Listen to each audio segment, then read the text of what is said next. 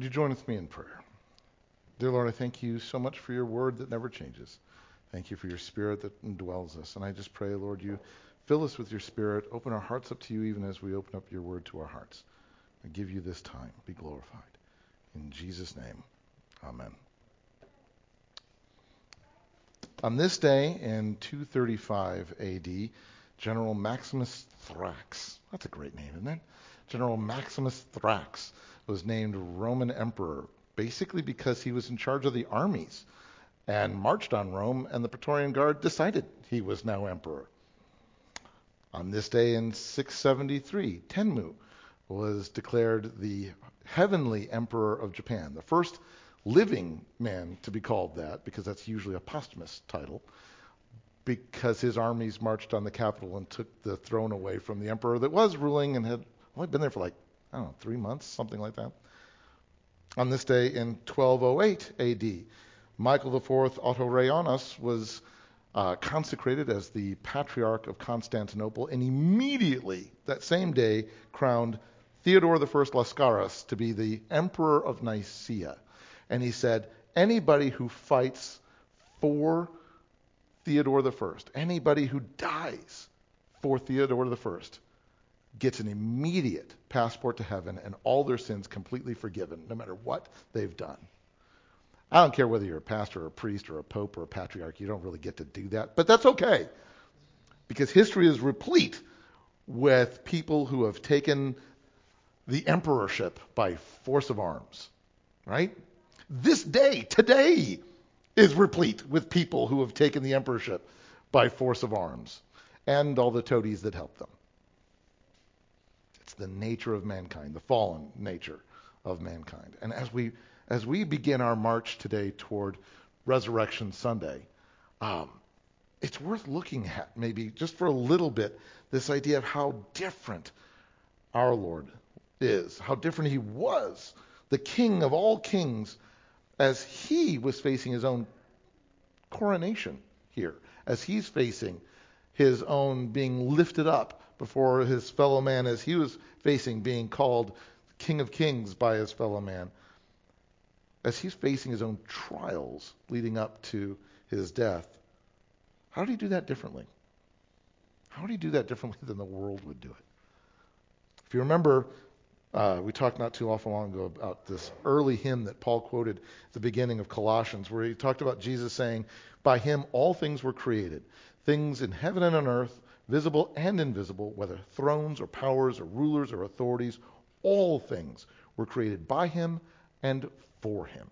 He's before all things, and in him all things hold together. He's the head of the body, the church, and he's the beginning and the firstborn from among the dead, so that in everything he might have the supremacy. When we're talking about Jesus, we're not just talking about some kind of royal prince. We're not talking about a king. We're not just talking about an emperor. We're talking about the sovereign, the supreme ruler over everything, who created everything, for whom everything was created, who sustains Everything, all thrones and powers and rulers and authorities and emperors are under him. I can't, you can't bang that drum loudly enough, right? That's what that hymn is saying. It's like all of it, every atom in the universe, everything. If there was ever anybody, ever, who had the right to say, okay, this is all mine, and just take it by force of arms, that would be Jesus. But when faced with many trials, literal trials, at the end of his life. Jesus didn't storm the castle like modern action heroes would. Jesus didn't march on the capital with his armies like Maximus Thrax did. That's what the world would do. We actually see that going on in our world, don't we? But when faced with various trials, literal trials at the end of his life, Jesus demonstrated not a force of arms, but a force of character. And I would really like to see more of that in the leadership that we have in this planet.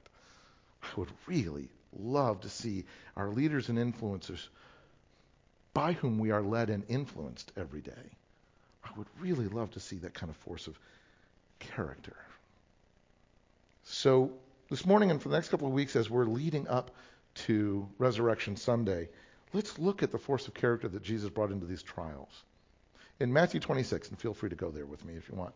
In Matthew chapter 26, verse 30, after their Last Supper together, Jesus and his disciples went out to the Mount of Olives. They went just across the Kidron Valley, the Valley of Shadow, from Jerusalem, a, place that Jesus knew really well. And in verse in verse 31, Jesus told them, "This very night you will all fall away on account of me, for it's written in Zechariah 13:7, I will strike the shepherd, and the sheep of the flock will be scattered." But after I have risen, I will go ahead of you into Galilee. Let me, let me tell you from Scripture what's going to happen next, he says.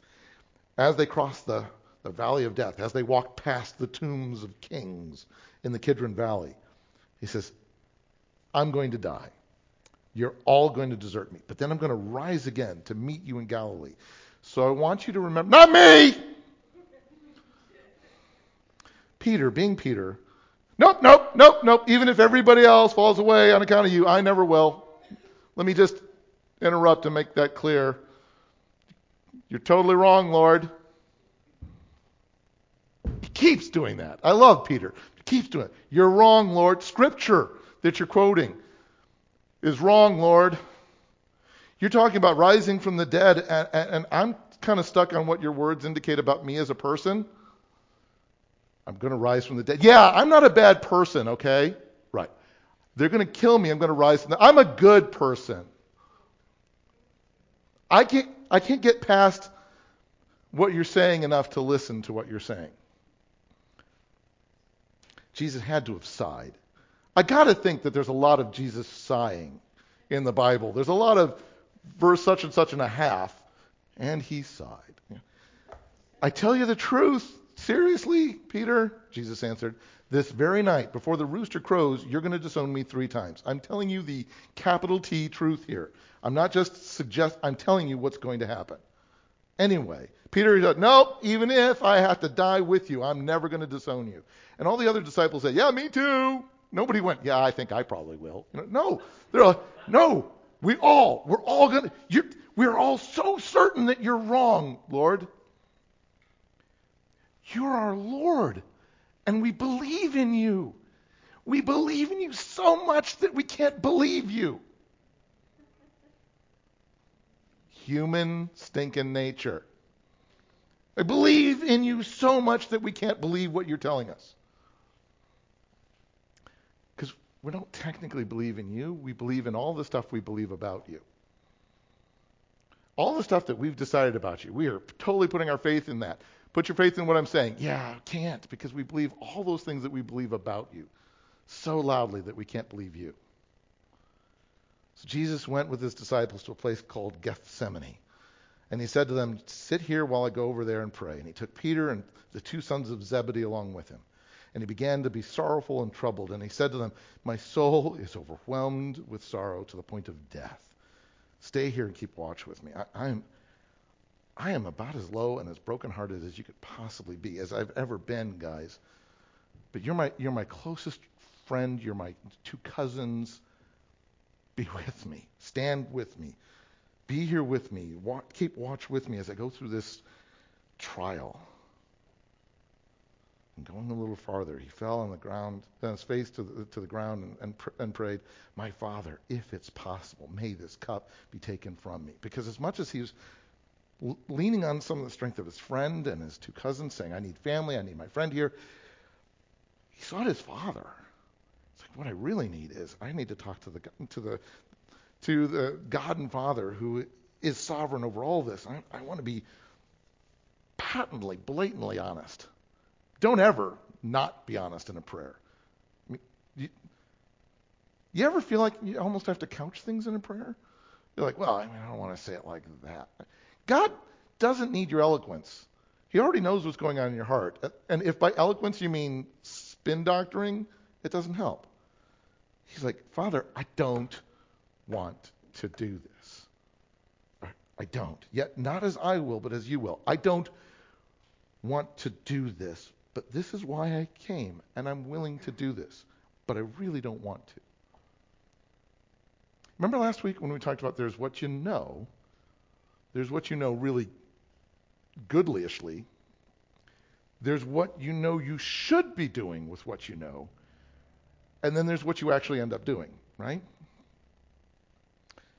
It takes wisdom, it takes self discipline to do the right thing under hard circumstances, to be able to look at the heavy cavalry coming at you and put your foot on the, on, on the, on the spear and stand. It, it takes wisdom and self discipline. It takes that God given ability to see life with rare objectivity and to handle life with rare stability that we talked about last week. Which suggests that if you're wanting to get through that, you should do what? If it really is truly a God given ability to have that kind of wisdom, what should you do?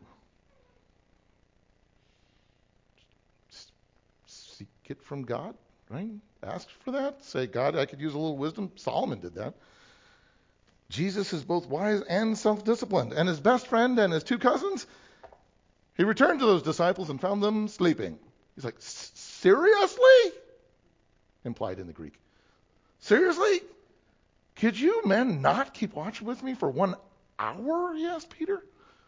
This is my trial, guys. This is this is your trial too. I mean, you're being tempered and tested here, the same as I am. See what your faith is like, guys.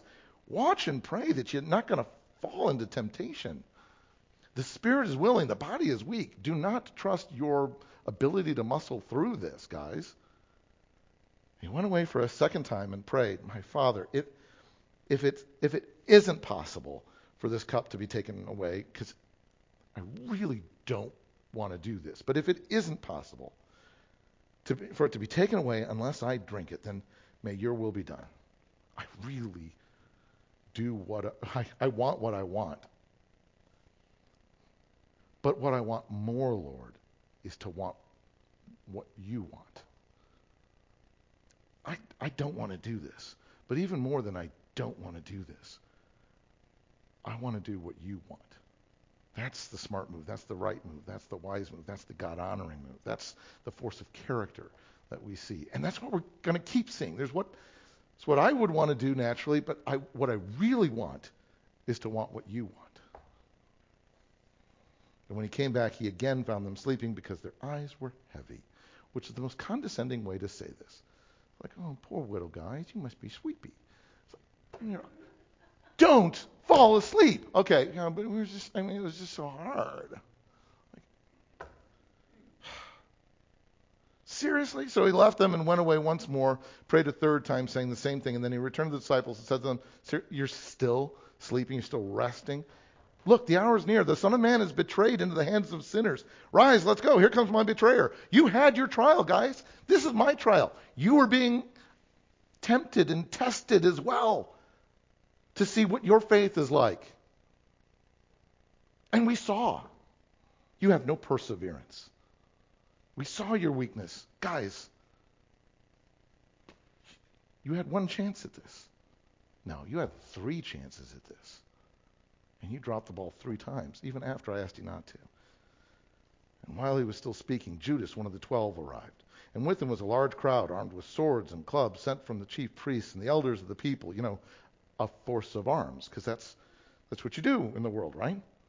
You want to overcome something, you got to. You, that's how things work. You have to have a force of arms, right? Pointy sticks.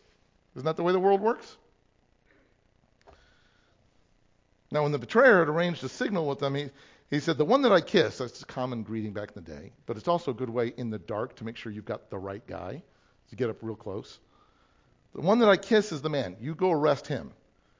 Going at once to Jesus, Judas said, Greetings, Rabbi, and kissed him. And Jesus replied, probably with another sigh, Friend, do what you came for. And I really don't think he's being ironic here. I don't think he's being sarcastic here. I don't think he's going, Aren't you a great friend? I genuinely think he looks at Judas and sees my friend. You've been with me. You've been one of my disciples. You're my friend. You didn't have to do this. You're not a sock puppet. Nobody's forcing you to do this. You're making a choice. But if you're making this choice, God is using that choice. And this is part of God's plan. But you're still my friend. Because let's be honest, all the disciples are dropping the ball tonight, aren't they? All the disciples are failing at their weakest points tonight. He just got finished saying, my, my, my buddy, my, my cousins, my family, guys, you just dropped the ball, and here's Judas. Okay, buddy, what? You do your thing now. I can't very well sit there and go, you are uniquely horrible. It's like, they're all screwing it up. I genuinely think he's saying, you're still my friend. It's going to end badly for you, though. When the men stepped forward, seized Jesus, and arrested him. And with that, one of Jesus' companions, and to the surprise of absolutely nobody, John's gospel says, it was Peter. With that, Peter reached for his sword, drew it out, and struck the servant of the high priest, cutting off his ear. Because that's what you do. It's force of arms, right? We will succeed. They come at you with spears and pointy sticks and swords. We will pull out our swords and we will have an action scene. That's what, that's what you're going to do, right? That's, that's how this works. Every TV show, every action movie. That's what you do. That's what heroes do. Great men do. You fight the bad guys by force of arms. And anybody else who wouldn't do that is some kind of coward. Right? Because your two choices are to fight with pointed sticks or crumple. Is there another choice? To have at them and slash or to crumple in fear? Those are the only two, right? Put your sword back in its place, Jesus said to him. For all who draw the sword are going to die by the sword. That's what the world does. Is that, is that what you think the kingdom of God is? Is that what you want the kingdom of God to be? Is that what it's ever been? Is if we can just fight hard enough with our swords, then we win.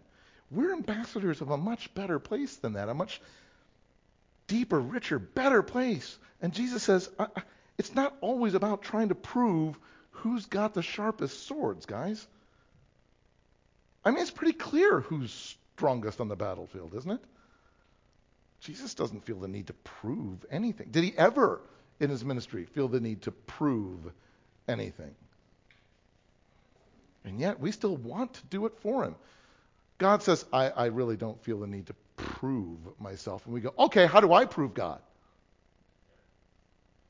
God goes, no, I, I, I don't need to bring out sharpened swords and fight. Oh, then I will.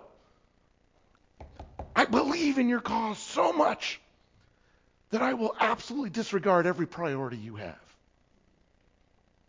We're reaching out for those people. Yeah, to kill them. No, no, we want to bring them in. There are two kinds of human beings on the planet right now those who are your brothers and sisters, no matter how much you disagree with them, and those who you wish could be. Yes?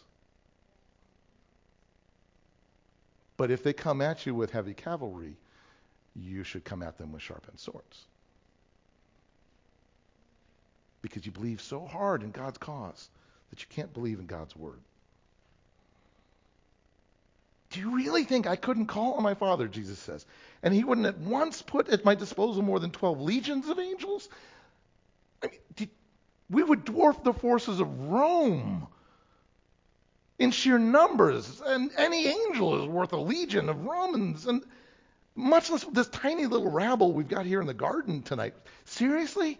Do you really think that God needs you to fight his battles for him? Do you really? Yes. No. Yes? I don't understand the question. Besides, then, he says, how, how, would the scriptures be fulfilled that say it has to happen this way?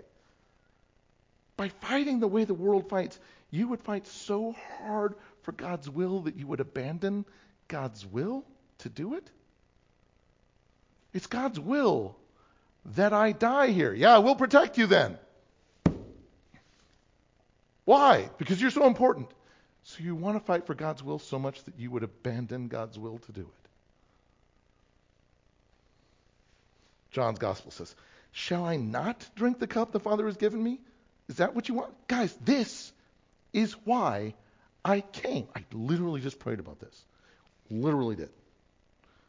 And if I ever needed a clearer sign that God is like, Yep, you need to drink from this cup. Yep, this is what needs to happen. You're proving it to me right now. This is the clearest sign I could possibly imagine.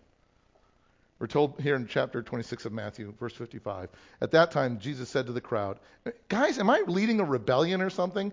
Have I, have I been jangling a saber here? Have I been leading some sort of force of arms that you've come out with swords and clubs to capture me? You do know every stinking day I've been at the temple courts teaching. You didn't do anything.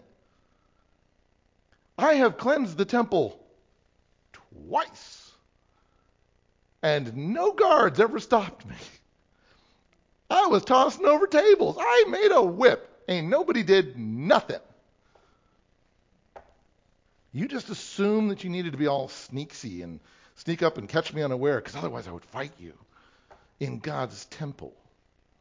Do you really think I'm trying to overthrow Rome, overthrow the temple? All this has taken place so that the writings of the prophets might be fulfilled. That's, that's why I'm doing this. And then all the disciples deserted him and fled, just like he told them that they would back in verse 31. Like they all said, No, never. Scamper, scamper, scamper, scamper. And those who arrested Jesus took him to Caiaphas, the high priest, where the teachers of the law and the elders had assembled. Now, first, technically, they stopped over at Annas' house because he was the deposed high priest, remember? He's the, the he's kind of the godfather, sitting there running the mafia himself. He's like, I'm not. I got removed from office, but everybody's st- I'm still in charge. Everybody still bounces. They keep referring to him as high priest, even though Caiaphas is the high priest. But then they took him to Caiaphas and the and the great Sanhedrin, that 71 elders that are put together as a tribunal to make sure that everybody in Israel follows the law. They have a special place called the Hall of Hewn Stones that's uh, built into the north wall of the temple. It's half in the sanctuary, half outside of the sanctuary. This funky idea of we're going to take God's law to the world and bring the world to God's law. This isn't part of the temple, and yet it is part of the temple. So, ironically, he says, Guys, I was in the temple all day, every day. You did nothing. And they're like, Well, we're bringing you half into the temple so that we can fight you. Fight against God's Messiah. They'd done nothing in broad daylight. And yet, now that it was nighttime, now that it is technically illegal by their own law to try him, because any trial had to be open to the public, closed trials were illegal, both from Rome and Jewish law. So, in the middle of the night, they came, grabbed him, and dragged him in for an illegal show trial because their whole job was to make sure everybody followed the law, right? So they're breaking the law to show him how much he's broken the law. The easiest thing Christ could have possibly done is they say, You need to answer us, and then go, You're breaking the law. You can't do this. Isn't that what, isn't that what Paul did? Eventually, you know, they're, they're starting to beat Paul, and he's like, By the way, I'm a Roman citizen. They're like, What did we just do? But Paul was trying to make sure he used the law to give him a higher, larger standing, to give him a higher, larger audience. He just kept bumping it up to a higher court until he finally got to go to, to Rome to see the emperor. Jesus is like, yeah, I'm really not, I'm not even trying to play that game. I could have stopped this technically by going, this is illegal. What you're doing is illegal. He's faced trials with his friends, trials with his own heart, trials with Judas, trials with the soldiers. Now he's facing a literal trial with the Sanhedrin. In all these, he has consistently said, okay, it's not what I want to get out of this, it's what God wants to accomplish here. I want to make sure I'm honoring God in everything that I'm doing. But now that he's facing the Sanhedrin itself, what's he going to do? Do you really think he's going to do something fundamentally different? Your situation may change, but your character doesn't. Right? Peter followed him from a distance, at a distance, right up to the courtyard of the high priest, just outside the hall of hewn stones. And he entered and he sat down with the guards to see the outcome. We're going to come back to Peter next week. But the chief priests and the whole Sanhedrin were looking for false evidence against Jesus so that they could put him to death. How many things wrong can you see with that sentence, by the way? The, the Sanhedrin, whose whole job it is to make sure that righteous judgments were made on behalf of God and God's people, were looking for false evidence so that they could support their ungodly judgment during an illegal show trial for the conclusion and the sentence that they've already decided. Everything wrong. But they didn't find anything wrong. They had a lot of false witnesses come forward.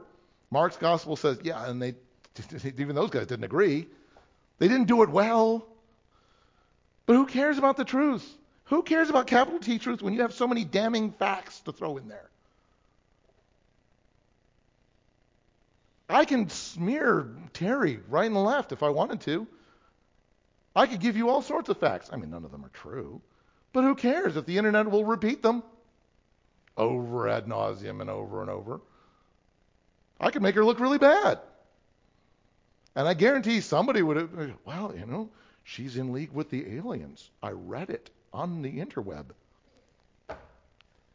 Who cares about truth? Could there, could there be anything more timely to look at when we look at what we do today than something like this where we say, wait, there's going to be some of you in the Sanhedrin who are horribly corrupt.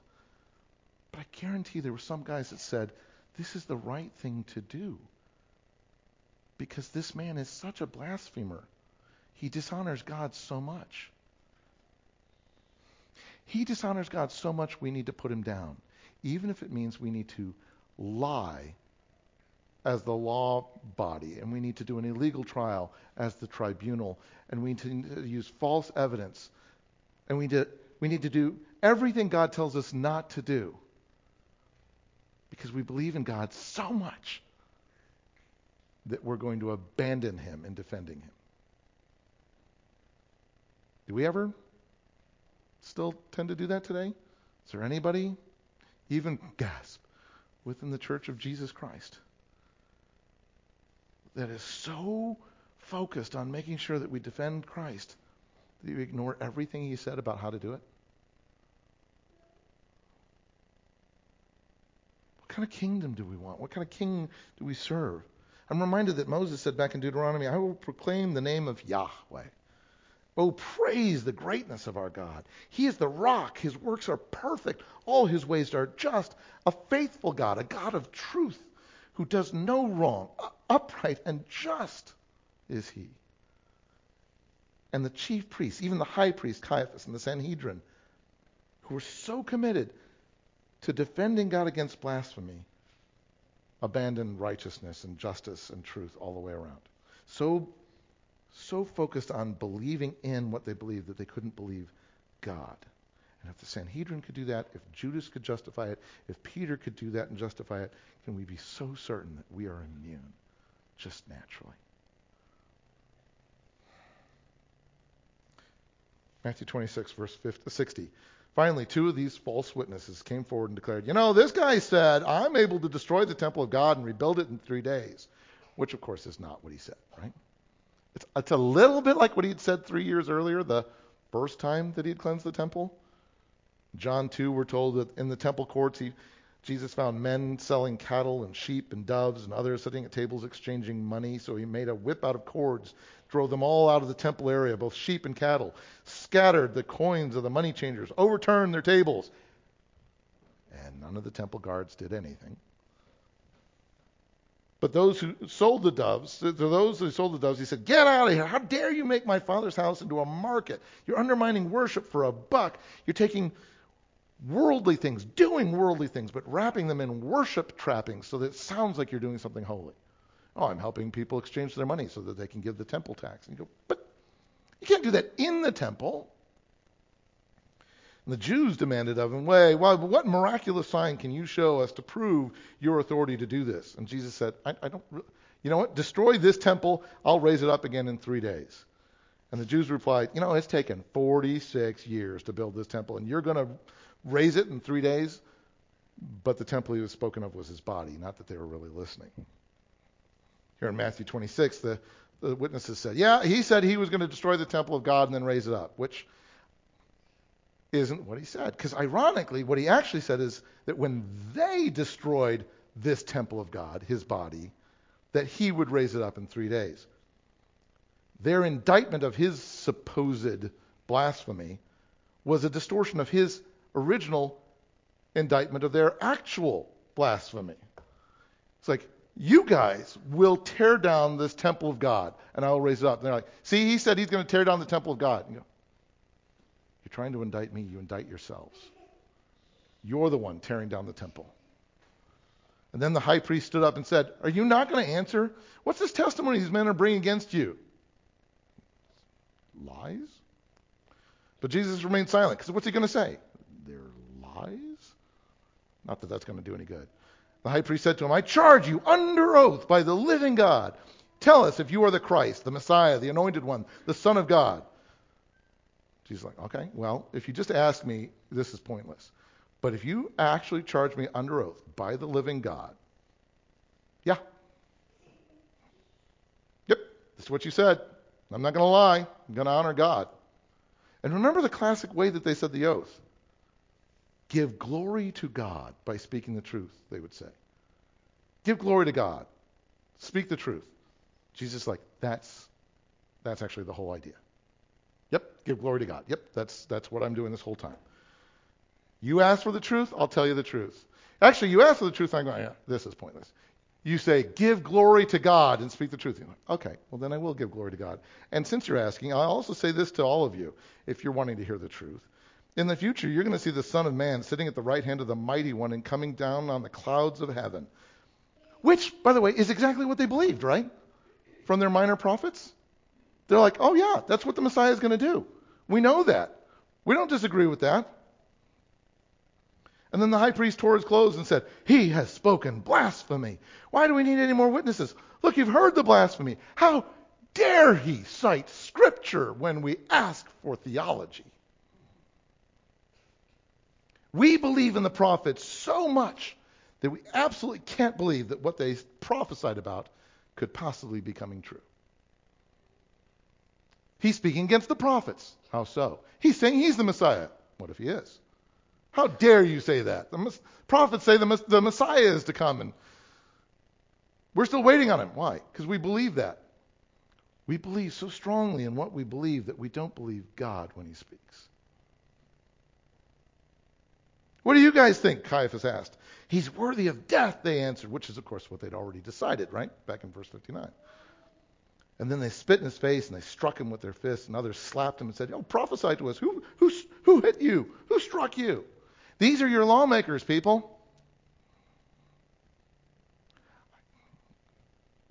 A lot of our Washingtonian and Springfieldians are not that much different today. Rabidly saying, let me slam anything that's different than me. Sadly, I, will say some of our pastors, some of our churches, we get so into hating the people we disagree with and so into pressing our own issue that we miss the point of what God is trying to say. When life comes at us, and, and I guarantee it will, children, when life comes at you, when the world comes down on you, don't respond in kind. Tit for tat, offensiveness for offensiveness. Don't say they started it. Don't say they screamed at me, so I screamed back. They yelled at me, I yelled back. They poked at me, I poked back. They slapped me, I slapped them back. They took my cloak, I took theirs. Don't don't do what the world does and try to wrap it in worshipful words as if somehow you're doing something different. Don't defend God in such a way that you abandon God in the process. Don't believe so strongly in what you believe that you stop believing in what God is telling us to do. Here's what you know. There's what you actually know well. There's what you know about what you should be doing with what you know, and then there's what you actually end up doing when you're faced with trials of many kinds. It's hard, but let me encourage you, all of us, to respond in ways that run contrary to our nature in this place. Because we have been given a better nature. We're not supposed to be beaten into this world's shape. We're not supposed to be conformed into this world's shape. We're supposed to be transformed. Transformed by the renewing of our minds. We're supposed to be transformed on a daily basis. We're supposed to be following our, our nature that will be our nature for eternity, not just the nature that we mirror from this place. And I guarantee because you are human, this is something you need to listen to. Because I know I do. This isn't something just the people on the other side of the building need to be hearing. I'm reminded that Jesus had a little brother. And it's a little brother who learned alongside of him and alongside their dad in their dad's workshop as kids. And Christ's little brother James said, Consider it pure joy, my brothers, whenever you face trials of many kinds. Which makes no sense. Except that it really does. It really does. Because he says, consider it pure joy because you know that the testing of your faith develops perseverance. When Peter and the disciples had the opportunity to persevere that night in Gethsemane, they didn't. And they were weaker. And the next thing we saw from Peter, he was weaker still and slashed at somebody. And the next time we saw Peter, he was weaker still and kept lying about whether or not he knew Jesus until he became a broken man. When Jesus felt at his lowest, when Jesus felt that he was being attacked by the world, and when Jesus faced his trials in Gethsemane that night, he persevered. And his human habit said, I don't, don't want to do this. But even his humanness was strengthened. Consider it joy. Not that it's fun, but consider it joy because that's how you develop perseverance. And perseverance is going to finish its work so that you may be mature and complete, not lacking anything. So, if, for instance, any of you lacks wisdom, that God given ability to see life with rare objectivity and to handle life with rare stability, what should you do? If any of you lacks wisdom, Jesus' little brother says, he should pray. He should ask God, who gives generously to all without finding fault, and it'll be given to him. When you face trials, pray. Pray that you can have the joy that comes from having the wisdom, that comes from having the faith to believe in God enough that you actually believe God. That you can have joy in the midst of many trials. But when you ask, when he asks, this person has to believe and not doubt because he who doubts is like a wave of the sea blown and tossed by the wind.